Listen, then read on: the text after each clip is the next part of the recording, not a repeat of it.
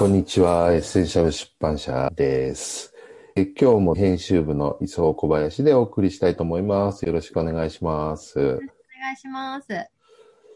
今日は過去から学ぶというテーマで、ちょうど15年前ぐらいとか20年弱ぐらいですかね、ミクシーっていう一つのコミュニティサイトがね、流行ってたと思うんですけど、いつの間にかミクシーがなくなり、知らない間にやっぱり Facebook とか、そういったものがそれにとって変わるような感じになってきたと思うんですけど、ミクシーってやってました？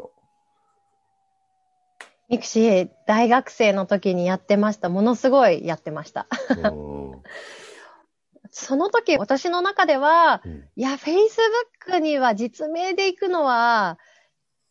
流行らないんじゃないかなって思ってたんですけど、うんうん、移行しましたね、うんうん、Facebook の方に。うん、うん、あれ、ミクシーって匿名でしたっけ？匿名でもいいんですか？あれ。匿名というか、まあ自分のニックネームとかでも公開ができるっていう感じでした。うんうん、僕もそうですね。その当時やっぱミクシーはやっていて、一つの、まあコミュニティというか、つながりの走りみたいなところはあったと思うんですけど、やっぱりその、知ってる人とつながって、あ高校時代の同級生とつながったとか、中学生の時と人がつながったみたいな、そういう新鮮な驚きが、まあインターネットの一つの面白い使い方の初期の頃の、まあ方法としてすごくやっぱ面白かったと思うんですけど、やっぱミクシーが少しずつなくなって Facebook になっていくっていう流れは、今、小林さんが言ってた実名であったり、もっと自分自身がより自分として発信していくみたいな時代の流れとやっぱり繋がってるんでしょうかね。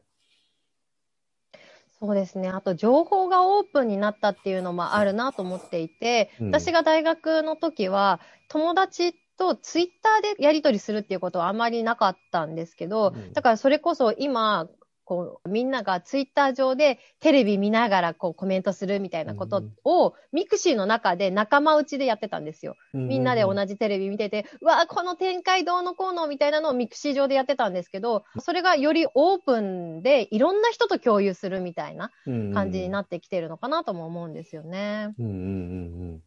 うん。面白いですね。だから、より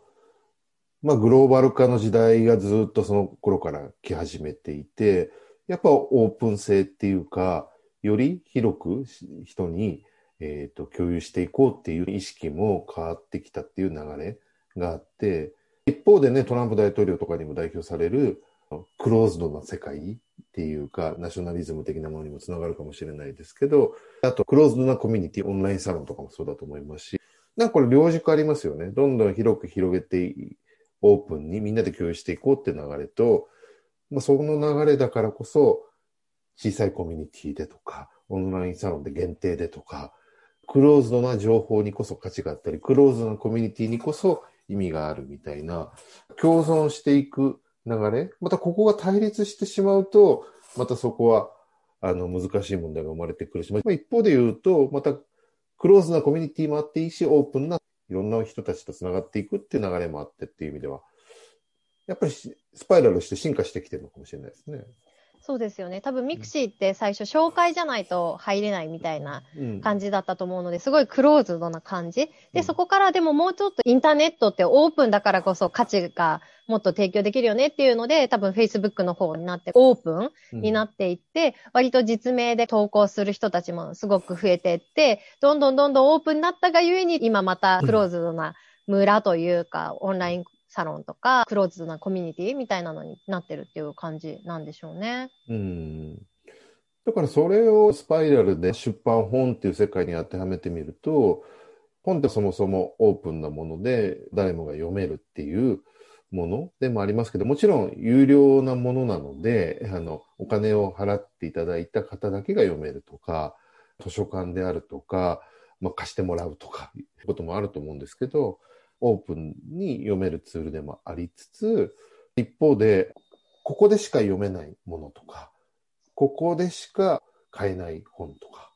そういったこと、もしくはもう100人のコミュニティだけの本、1000人のコミュニティだけの本みたいな、そういう価値ももしかしたら新たに生まれてくるかもしれないですね。うん、100冊しかうんこの世にない本みたいな感感じとかですよね。うん確かに。うん。なんか今のその大きな流れだと広くみんなに共有したいってみんなに理解して聞いてほしいとか著者の方であればみんなに伝えたいっていうのもあるし逆にもうこの人たちだけに伝えるみたいにフォーカスした方が実は価値っていうのは出す方も受け取る方もあるのかもしれないっていうのが流れとしてはあるのかもしれないですね。そうですね。確かにオープンな情報とクローズドな情報っていうのの両軸を出版というもので使っていくとすごく価値として提供できそうですね。うんうんうんあとはなんここまでは誰でも読めますよっていうね、ずっと議論してきた有料コンテンツと無料コンテンツの境界線の話だとか、そういうのにもつながってくるかもしれませんけど、ここはオープン、ここはクローズドっていうところ。で、それは金額っていう意味でのベクトルもあるし、コミュニティって意味でも、まあ言い方は難しいですけど、これはこの人たちに読んでほしい。ここはこの人たちに限定で読んでほしいみたいな。そういった本の使い方とか活字文化の使い方っていうものがテクノロジーの進化とともに、まあ、ミクシーから Facebook、Twitter、インスタとかに進化したように、本というものも、今電子書籍だけですけど、もっと使い方の部分で、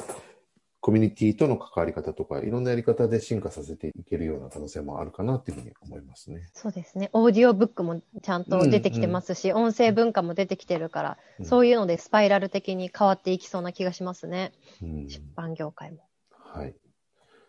ということで、今日は mixi